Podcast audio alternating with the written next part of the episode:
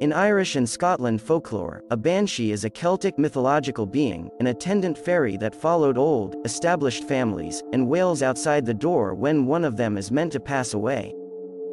The word banshee derives from the Irish Gaelic words, bean, or woman, and sithi, which means fairy. Therefore, the banshee was meant to be a fairy woman. But, the term was later referred to any woman from the other world. The banshee is sometimes seen as an old woman with scraggly hair and huge hollow eye sockets, or as a gaunt younger woman. In both forms, her eyes are red from continuous weeping, and she wears a tattered white sheet or a burial shroud. The banshee often has red hair, a common significance of fairy blood and wears white or green clothing. Sometimes she combs her hair with a golden comb as she wails in anticipatory grief. The size of the banshee is another physical feature that differs between regional accounts. Although in some depictions of her standing unnaturally tall are recorded, the majority of tales that describe her height state the banshee's stature as short, anywhere between 1 foot and 4 feet.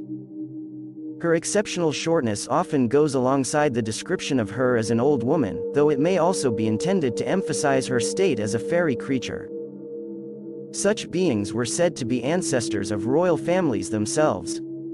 In other cases, as early goddesses of the sacred lands of sovereignty. They were diminished into regional fairy queens when their worshippers were conquered by those who honored other divinities. Over time, however, the banshees' domains narrowed until they became spirits who announced forthcoming death a transformation that has been linked to the seizure of Irish lands by the English in the 16th and 17th centuries. Sometimes the banshee assumes the form of some sweet singing virgin of the family who died at a really young age, and has been given the mission by the invisible world to become the harbinger of the coming doom to her mortal kindred. She may as well be seen at night as a shrouded woman, crouched beneath the trees, lamenting with veiled face, or flying past in the moonlight crying bitterly. The cry of this spirit is mournful beyond all other sounds on earth. Some Irish families, especially noble households and greatest clans are said to have their own private banshee, who signal the deaths of their members, and many have claimed to have seen them wailing and wringing their hands. Most of these families have names beginning with O, Mick, or Mac, and thus represent the ancient families of a region. It is often stated that the Banshee laments only the descendants of the pure Milesian stock of Ireland.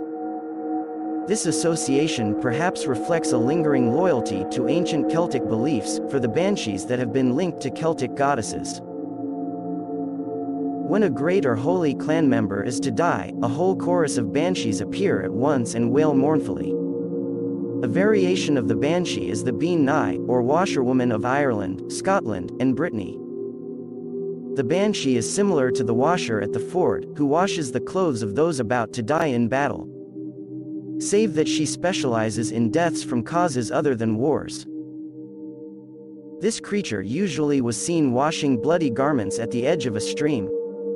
If a traveler saw her before she spied him, the traveler would survive. However, if she saw him first, the garments she was washing became his, and the traveler would definitely die. In the Scottish Highlands, it was thought that only those about to die could see the bean nigh.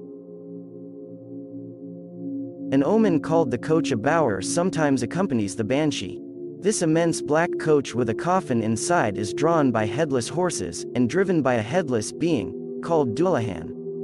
If the coach stops by your home and you open the door, a basin of blood will be thrown in your face. An omen meaning that the coach must return with at least one soul on board. That soul cannot escape its final destination. Irish legend speaks of a lament sung by a fairy woman. She would sing it when a family member died or was about to die, even if the person had died far away and the news of their death had not yet reached their families. In those cases, her wailing would be the first warning the household would have of the death. Banshees were nothing more than just messengers, and not death themselves. The banshee is a folkloric rather than a literary character that does not appear in written documents until the 17th century, after which her presence became commonplace. She appears either as a hag or as a lovely woman, although the transformation of one into the other is quite frequent in folklore, so there may be no difference between these forms. A wailing female spirit foretelling doom. The banshee was rarely seen, but when she does appear, it gave people living in the vicinity or in the household a time to prepare for a loss. Nevertheless, the banshee betokens a certain death to some member of the family whenever her keening is heard in the deep silence of the night. The tales sometimes recounted that the woman, though called a fairy, was a ghost, often from a specific brutal murdered woman, or a mother who died during childbirth.